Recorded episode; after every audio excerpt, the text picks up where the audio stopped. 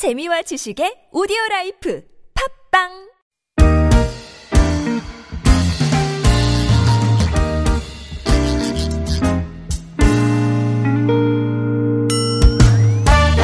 서울 속으로 2부 시작됐습니다. 오늘 노무 상담 있는 날 이원석 노무사와 함께 해보시죠. 노무사님 어서 오십시오. 네, 안녕하세요. 안녕하십니까. 구글 플레이 스토어나 애플 앱 스토어 이용해서 TBS 애플리케이션 설치하시면 무료 메시지 보내실 수 있고요. 샵 0951번 단문 50원 장문 100원 유료 문자 이용하실 수도 있습니다. 카카오톡은 TBS 라디오와 친구 맺게 하시면 플러스 친구 맺으시면 무료 참여하실 수 있고요. 자, 3519번님 사연부터 보겠습니다. 용역업체와 계약해서 근무하다가 사직했는데요. 근로계약서에 모든 수당 및 퇴직금이 급료에 포함돼 있다는 내용이 있어서 퇴직금을 기대 안 했는데 이 월급에 퇴직금 포함하는 건 위법이다 이런 말을 듣고 노동청에 진정서를 제출했습니다. 그 결과 용역업체에서 퇴직금을 3자 회의에서 지불한다고 합니다. 문제는 용역업체에서 민사소송을 해서 퇴직금을 환수하겠대요. 음, 어, 법원에서 환수 판정이 내려질 수도 있나요? 만약 그렇게 되면 어, 노동 관련법은 아무 구속력도 없는 거 아니겠습니까? 이런 질문입니다. 네. 많이 발생하는 상황입니다. 근데 간단하게 이제 요약을 해보면 예. 어, 입사하실 때 월급 속에 퇴직금이 다 포함돼 있다라는 네. 말을 듣고 계속 근무를 하시고 예. 퇴직 후에 퇴직금을 별도로 청구하는 진정을 제기하셔서 노동청에서는 퇴직금을 지급해라라고 하는 결정을 받으신 것 같아요. 예. 그런데 이제 회사 쪽에서는 아 무슨 말이냐 월급 속에다 퇴직금 포함해서 지급했는데 그럼 퇴직금으로 받아간 부분에 대해서는 우리가 반환을 청구하겠다. 예. 라고 해가지고 지금 근로자한테 민사 소송을 제기한 상태 네. 이렇게 되시는 것이고 이제 근로자 입장에서는 퇴직금을 별도로 받으라는 노동부의 결정까지 받았는데 그럼에도 불구하고 민사 소송에서 어, 지게 되면 내가 이걸 다 돌려줘야 되는 것이냐 당연히 이런 걱정을 하는 상황인 것이죠. 예. 어, 일단은 지금 월급 속에 퇴직금을 포함해서 지급하는 이런 방식이 과연 퇴직금으로 효력이 있느냐 이거 먼저 말씀드리면 뭐 잘 아시겠지만 그것은 퇴직금으로서는 효력이 없는 것입니다. 이 시간 그렇기 통해서 몇 번 강조를 해드린 그렇죠. 네. 그래서 이 경우에서도 지금 그렇기 때문에 퇴직금을 뭐 포함해서 월급을 주기로 그렇게 했다 하더라도 어, 퇴직금은 별도로 지급해야 된다. 네. 퇴직금 명목으로 지급한 그 금품은 퇴직금으로서의 효력은 없다라고 하는 것을 명확하게 결정을 받으신 거죠. 예. 다만 이제 이럴 수는 있어요. 회사 입장에서도 이걸 뭐 억울하다 느낄 수 있는 소지는 분명히 있습니다. 예를 들면 이럴 수 있거든요. 근로자가 아 저는 퇴직금을 미리 좀 받고 싶습니다 하고 신청을 했어요. 예. 그래서 그 이제 뭐 중간 정상 신청서 이런 서류도 받고 그리고 그 근무한 기간 동안에 맞도록 퇴직금을 정확하게 계산해서 이번 달엔 월급은 얼마고 그소 거기에 해당하는 퇴직금은 얼마입니다. 예. 이렇게 정확하게 계산해서 구분하고 이렇게 지급하는 경우도 있거든요. 그래요. 네. 근데 또 그렇지 않은 경우도 있습니다. 그냥 근로계약할 때 월급 300 퇴직금 포함 가로치고 이러는 경우도 있어요. 예. 이거에 따라서 달라진다는 거죠. 자, 우선 첫 번째로 그냥 단순하게 퇴직금을 정확하게 구분하지 않고 네. 그리고 근로자가 별도로 신청한 사실도 없고 그냥 월급 얼마에 퇴직금 포함 이렇게 해서 지급한 경우라면 이것은 퇴직 금으로서의 효력이 없을 뿐만 아니라 지금 회사가 주장하는 것처럼 부당이득금으로 반환받을 여지도 없습니다. 예. 그냥 임금이 그 금액인 거예요. 네. 퇴직금은 애초에 없었던 것이죠.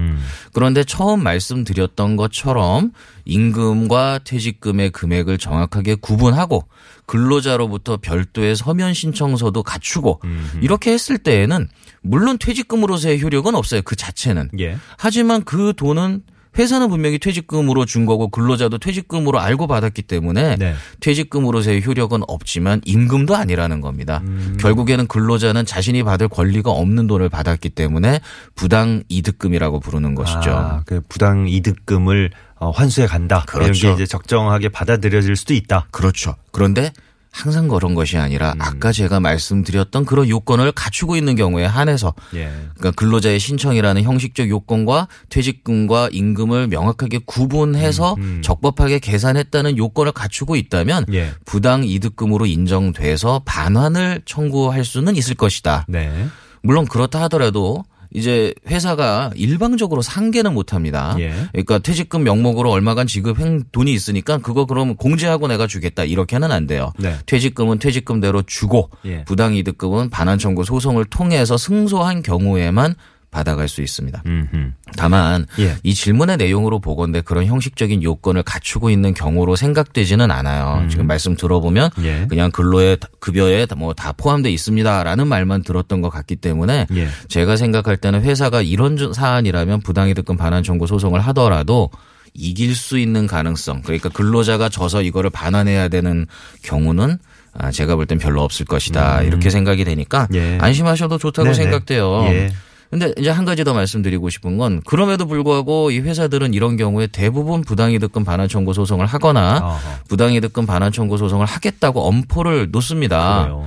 예, 그 이유는 일단은 당장 이 근로자만 있는 게 아니거든요. 아. 지금 똑같은 근로 조건으로 근무하고 있는 많은 다른 근로자들이 많습니다. 예, 예. 그러다 보니까는 아 이러가 노동부에서 이렇게 우리가 주라 하더라도 우리는 쉽게 주지 않는다 음. 아. 이런 걸 좀 보여주고 싶어하는 그런 경향도 있고요. 예. 또 소송이나 이런 과정에서 피고 입장이 되는 거거든요. 이제 네. 근로자가 그러면 부담이. 부담을 느끼게 돼요. 그러다 보면은 어, 끝까지 권리 주장을 하지 못하고 회사랑 합의를 보게 되거나 음. 그런 이런 걸 경우도 있어요. 예, 그런 걸 노리고 이제 하는 거니까. 네, 그렇기 때문에 예, 근로자 입장에서는 제가 볼 땐 소송에서 패소할 가능성이 별로 없기 때문에 뭐 흔쾌히 받아들이고 대신에 퇴직금은 먼저 받으시라 이렇게 말씀드릴 수 있고요. 네. 만에 하나 아까 뭐 그런 요건들을 설령 갖추고 있어서 어 그런 부당이득금으로 인정되는 판결이 내려진다 하더라도 뭐 그건 그때 가면 어쩔 수 없이 반환을 해야 되겠죠. 예. 하지만 일단은 그것이 두려워서 패소가 두려워서 퇴직금을 포기한다던가 어, 불리한 조건으로 합의할 필요는 없을 것이다. 네. 예, 그렇게까지 말씀드리겠습니다. 알겠습니다. 1330번님 퇴직하는데 수습 기간도 포함됩니까? 음, 그 계산할 때. 네. 이 질문은 아마도 이제 우리 퇴직금 계산할 때 수습 기간을 포함해서 퇴직금 계산을 해야 되는가 하는 질문이죠.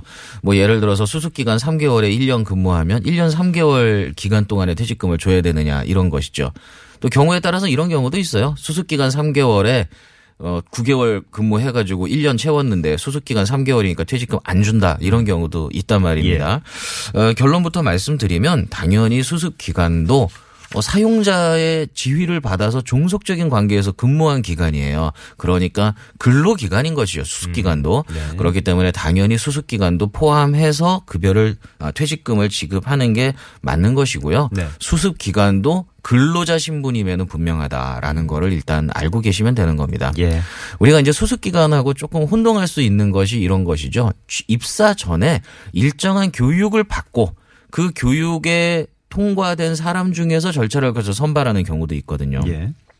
그런 경우라면 이것은 교육기관이기 때문에 퇴직금 지급할 때 계산하는 수습기관하고는 달리 평, 에, 취급하는 그런 경우도 있습니다. 네. 하지만 그런 경우는 교육기관이라고 해가지고 무조건 이거를 제외하는 것이 아니라 명확한 별도의 교육 프로그램이 있어야 되고요.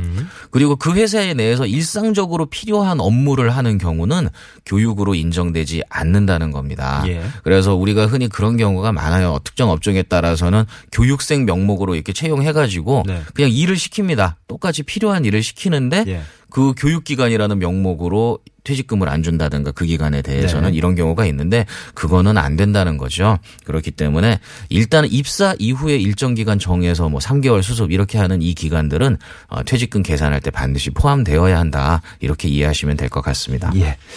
어, 8900번님이 어, 지인이 근무 1년을 하루 정도 남기고 어, 퇴직 권유를 받았다 그럽니다. 만약에 거기에 응하면 1년이 안 넘었기 때문에 퇴직금 못 받는 게 되는 거 아닌가요?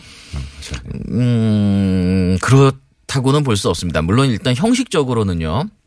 우리 퇴직금은 1년이라고 하는 근로 기간을 채워야 하기 때문에 예. 채워야 퇴직금을 주도록 되어 있기 때문에 형식적으로 보면은 하루가 모자라더라도 퇴직금을 받을 수 있는 청구권은 발생하지 않는 게 원칙이기는 합니다. 다만 1년에서 단 하루를 남겨놓고 오로지 퇴직금을 지급하지 아니할 목적으로 근로자를 해고했다든가 예. 이런 경우라면 당연히 부당해고가 성립되겠죠.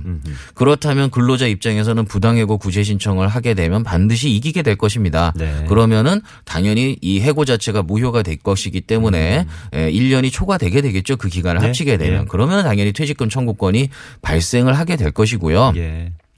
가끔씩 이런 경우가 있어요. 어, 퇴직금을 안 주려고 네. 11개월 근무 시키고 1개월은 쉬었다가 또뭐 아. 11개월 근무시키고 네네. 1개월 쉬었다가 이러는 경우도 있는데 예. 그것이 고의적으로 퇴직금을 회피하기 위한 목적인 것이 분명한 경우에는 퇴직금을 반드시 지급하도록 하는 판례도 있습니다. 네. 그렇기 때문에 이 경우는 정말 1년에서 하루 정도 남기고 나서 퇴직 권유를 받았을 때 그것이 정당한 사유가 있는지 당연히 지금 퇴직금 회피를 위한 목적인지 이런 것들을 통해서 판단해야 될 것 같고요. 이런 경우 대부분의 경우에는 부당해고로 인정돼서 예. 퇴직금까지도 받을 수 있을 것이다. 예. 이렇게 말씀드릴 수 있겠습니다. 해고를 통보하는 요건도 지금 뭐 어떻게 되는지 잘 모르겠는데 사실은- 왜냐하면 1년에 하루 정도 남기고 그렇죠. 그 퇴직 권유 말이 권유지 그러면 오늘 당장 그만두세요 뭐 이런 느낌인데요. 만약에 퇴직금 회피를 위한 목적으로 얘기를 한 거라면 일찍 한 것도 아니고 정말로 퇴직금을 안 줘도 되는 상황을 가정해 본다면 이런 거죠. 해고를 한 게 아니고 그만둬 주세요 부탁을 하고 음. 근로자가 알겠습니다. 퇴직금은 제가 포기할 테니 에, 그럼 오늘자로 아무 조건 없이 그만두겠습니다. 이런 네. 그러니까 완전, 경우라면 완전히 받아들여야 예. 되는 거잖아요. 예, 그렇지만 그것 중에서 한 가지라도 뭐 갖추지 않는다면 네. 당연히 퇴직금은 발생을 하는 것입니다. 알겠습니다. 1722번님은 저희 회사 는 매 분기 말에 재직 중인 사원에게 기본급의 50%씩 상여금을 줍니다. 근데 저는 올해 초부터 육아휴직 중인데요. 지난 분기 말에 상여금을 못 받았습니다. 저는 상여금을 못 받는 건가요? 이런 질문입니다. 우리가 이제 보통 취업 규칙에 상여금에 대한 규정을 명시를 하거든요. 그런데 이 상여금을 누구에게 줄 것인가? 음. 그러니까 상여금 뭐 기본급의 50%를 지급한다. 언제 언제 지급한다. 이렇게 기재를 하면서 예. 보통은 이렇게 써놓습니다. 몇 월 며칠자로 재직 중인 사원에 한하여 지급한다. 이렇게 써놓거든요. 네. 그러면 이제 재직 중이라는 게 무엇을 의미하는지 이것을 이제 우리가 판단을 해봐야 됩니다. 음. 예. 그러니까 재직 중이라는 것이 단순히 회사에 소속되어 있다, 적을 두고 있다라고 하는 의미라면 휴직 중인 근로자도 포함을 해서 지급을 해야 되겠죠. 예. 그런데 이 재직 중이라는 말의 의미를 회사에 근무를 하면서 출퇴근을 하면서 어 근로를 제공하고 있다라는 의미로 해석한다면 이것은 육아휴직자는 제외가 될 것입니다. 그래요. 근데 이것을 법으로 명확하게 규정해 두고 있는 게 있느냐? 아직 없습니다. 음. 그러니까 재직 중이라는 말의 정의가 법적으로 내려져 있질 않아요. 예. 그러면은 그 정의는 누가 그러면은 해석에 맡겨야 되는데 누가 해석하느냐? 결국에는 그 규정을 만든 당사자가 해석을 해야 되는 거죠. 음. 만약에 근로계약에 그런 내용이 있다면 그 계약 당사자 간의 해석이 필요한 것이고 예. 이것이 취업 규칙으로 만들어져 있다면 취업 규칙을 작성한 회사 측의 일자적인 해석의 여지가 있는 것입니다. 네. 네. 그렇기 때문에 지금은 이 취업 규칙을 어떤 목적으로 만들었는지 이제 판단을 해봐야 되는데요. 예. 어, 성, 예, 상여금 보통 두 가지입니다. 전 기간에 대한 이전 기간에 대한 일종의 성과 보상에 대한 목적인 경우가 있고요. 예. 또 근무를 하고 있는 근로자들을 격려하기 위한 목적인 경우가 있죠. 네. 만약에 이전 기간에 대한 성과 보상 목적이라면 지금 현재는 재직 중이 아- 아니라 하더라도 어, 그 이전 기간을 근무한 근로자에겐 지급을 해야 되겠죠. 음. 하지만 지금 현재 근무하고 있는 근로자들을 격려하기 위한 목적의 상여금이라면 이 재직 중이라는 용어로 현재 출퇴근하면서 근로를 제공하고 있는 근로자 이렇게 해석을 한다 하더라도 잘못된 해석이라고 보긴 어려워요. 그리고 이것이 단체 협약이라면 네. 노사 간에 함께 협의해서 작성한 것이기 때문에 일차적인 해석은 노사 간의 합의로 이루어져야 되겠지만 이것은 지금 취업 규칙 그러니까 사용자가 일단 정하는 것이기 때문에 예. 그 해석 의 권한은 사용자에게 있다고 보고요. 만약에 이전에도 꾸준히 육아휴직자에게 지급했다 이런 상황이 아니라면 예. 육아휴직자는 제외하는 걸로 해석하더라도 근로기준법 위반이 되기는 좀 어려울 것 같다. 저는 이렇게 판단을 하고 있습니다. 알겠습니다. 아까 저 퇴직 저 1년 근무한 지 1년 하루 앞두고 네. 네, 퇴직 권유 받았다는 그 사연 들으시고 2109번님이 어 저도 조금 전에 방금 전에 바로 그런 비슷한 사례를 겪었다고 네. 예, 어디에 신고하면 되나요? 질문하셨어요. 두 가지 방법이 가능할 것 같습니다. 첫 번째는 일단 1년 전에 하루, 아, 1년이 되게 하루 남겨 놓고 퇴직 통보를, 해고 통보를 받으신 예. 거잖아요. 네. 그러면은 당연히 부당 해고가 될 것이기 때문에 노동위원회라는 기관이 있어요. 예, 예. 고용노동부와 좀 구분된 기관인데 네. 노동위원회에 부당 해고 구제 신청을 하시는 겁니다. 예. 부당 해고 구제 신청을 하시게 되면 부당 해고 판정을 받게 되면 원직 복직이 될 테니까 당연히 1년이 넘어가서 네. 그 기간 동안 에 에, 퇴직금과 해고 기간 동안에 임금을 받게 될 것이고요. 예. 어, 노동위원회에서 복직을 하지 않고 합의를 하신다 하더라도 난좀 있으면 퇴직금이 발생하는데 네. 이거를 안 받고 해고당했으니까 예. 그것까지 해서 지급하면 내가 합의를 하겠다라고 하는 어, 이런 합의도 가능하기 때문에 네. 노동위원회의 부당해고 구제 신청도 가능할 것으로 생각되고요. 네. 어, 노동부에 신고하는 것도 가능합니다. 음. 무조건 해- 퇴직금을 회피하기 위해서 어 하루 남겨놓고 해고하는 이런 것들이 지금 퇴직금 회피라는 게 명백하다면 예. 노동부에서도 퇴직금은 지급하라고 어, 결정을 하게 될 것입니다. 알겠습니다. 자, 오늘 노무 상담 또 바쁘게 달려왔는데요. 여기서 마무리하겠습니다. 이원성 노무사 수고해 주셨습니다. 고맙습니다. 네, 감사합니다. 네. 평소에는 고용노동부 1350번이나 전화 120번을 통해서 각 자치구별 시민 명예노동 옴부즈만 제도도 이용하시면 좋겠습니다. 네. 러블리즈의 새 노래를 어, 우리 애청자분 중에 유희진 님이 신청하셨네요. 오늘 끝곡으로 준비했습니다. 그날의 너.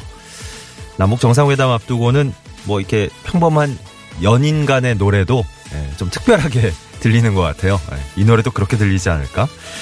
내일은 2018 남북 정상회담 특집 방송으로 서울 속으로는 하루 쉬고요. 예, 저는 월요일에 다시 찾아오겠습니다. 고맙습니다. 이